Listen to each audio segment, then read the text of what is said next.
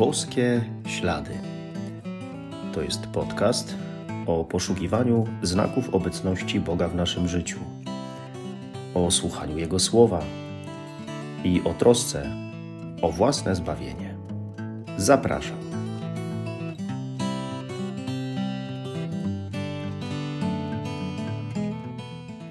Witam serdecznie. Szczęść Boże. Życie pisze różne scenariusze.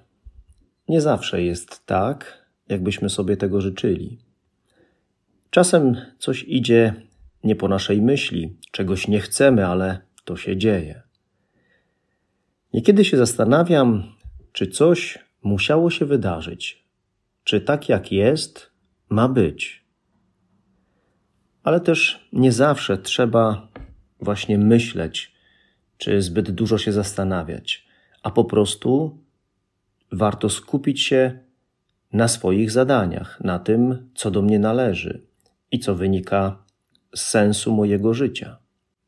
Tym na pewno jest to, by być nie dla siebie, a dla innych. Może czasami zadajecie sobie pytanie, jak właśnie być dla innych, jak służyć innym. Przecież nie zawsze mamy siły i czas na to. Nie wszystko potrafimy. Jesteśmy zabiegani.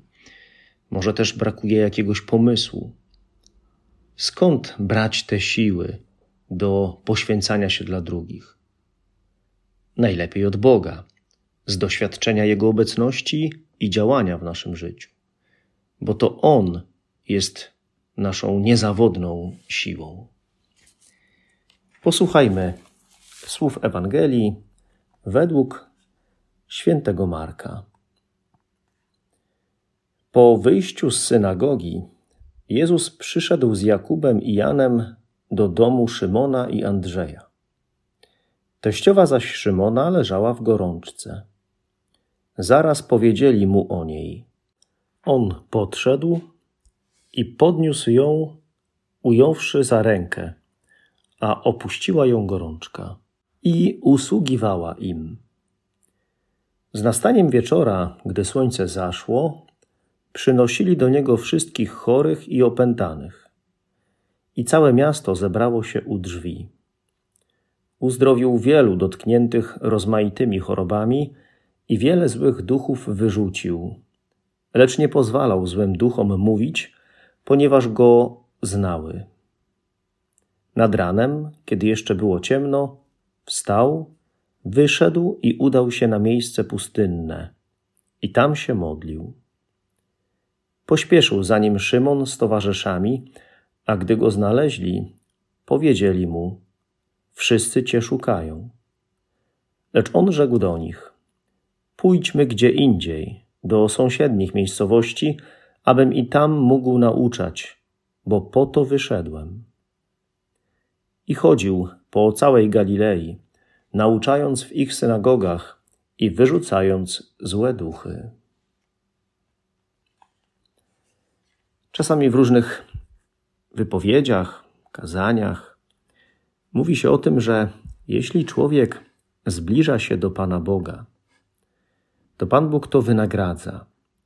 Że jeśli się poświęci czas na przykład na modlitwę, da się więcej od siebie dla Boga, bardziej się zwróci do Niego, Jemu zaufa.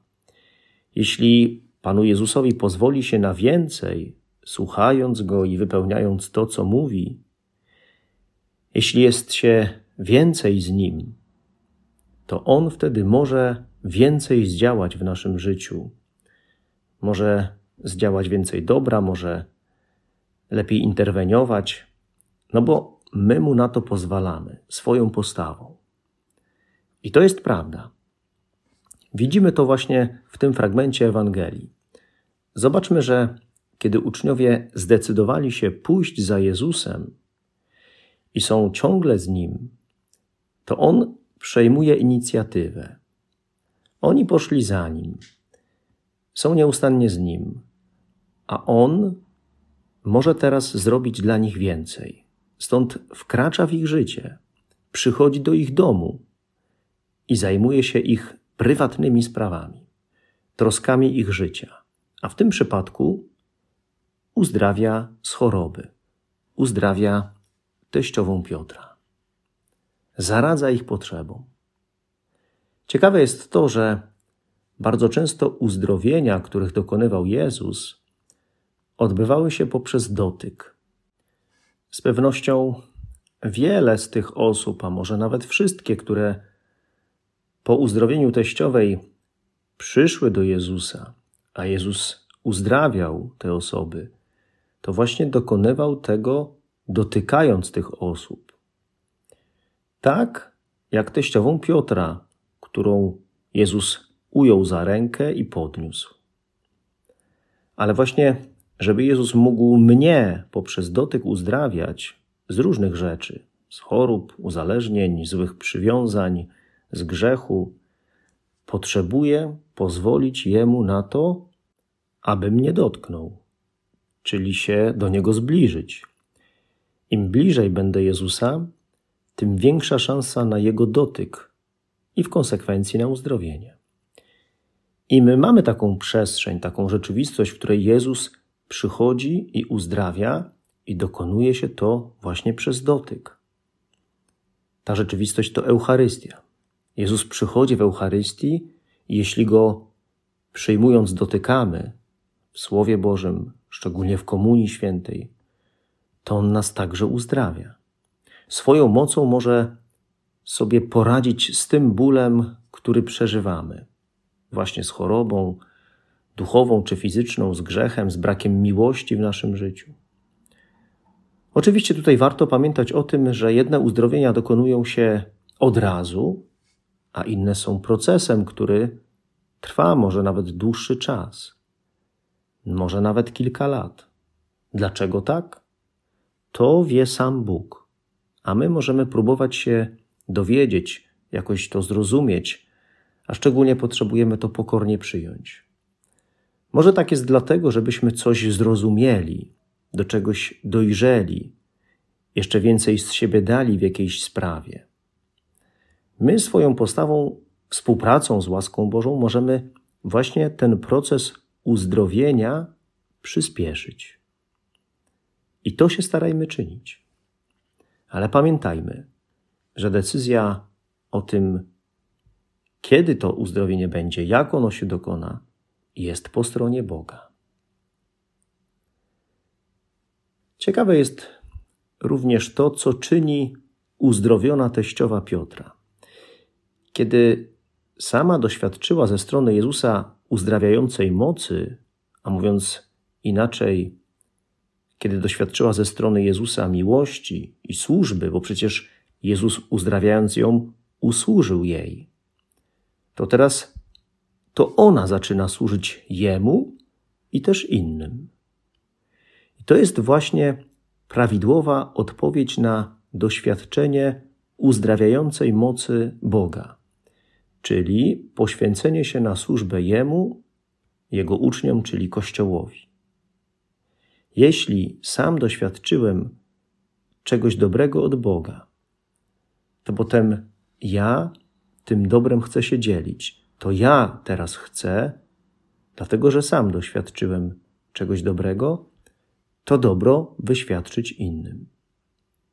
I zobaczmy, że w życiu y, wiele osób, którym Pan Bóg jakoś pomógł, tak właśnie robi, że odwdzięcza się Panu Bogu, oddając się na służbę Jemu i Kościołowi, na przykład w działaniach charytatywnych czy w ogóle w dziełach miłosierdzia. Zawsze, kiedy zorientujemy się, że Pan Bóg coś dla nas uczynił, to powinno nas to mobilizować do większej służby Jemu i innym. Mogę, pobudzony łaską Bożą, której doświadczyłem, zrobić jeszcze coś więcej albo coś lepiej dla innych. W ten sposób też włączamy się w misję Jezusa, misję zbawiania świata, do której zresztą Pan Jezus nas, swoich uczniów, zaprosił. Tutaj, w tym fragmencie Ewangelii, zaprosił nas słowem: Pójdźmy gdzie indziej, do sąsiednich miejscowości. Tak Jezus mówi do uczniów. zwraca uwagę na to, że chce, by jego uczniowie, czyli każdy z nas, brali czynny udział w jego misji, by mu towarzyszyli w tej misji, by z nim współpracowali. I jak widać, uczniowie starają się to czynić. Starają się być z Jezusem w różnych miejscach, tam gdzie on jest. Starają się być nieustannie z nim i współpracować w tej misji. To są te różne miejsca: synagoga, gdzie są z nim, dom rodzinny, a także wtedy, kiedy przychodzą tłumy i kiedy Jezus jest na osobności.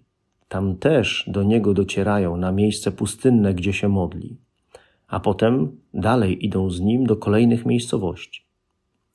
To jest właśnie ich troska o ciągłe bycie z Bogiem w każdych okolicznościach dnia, w każdych okolicznościach życia.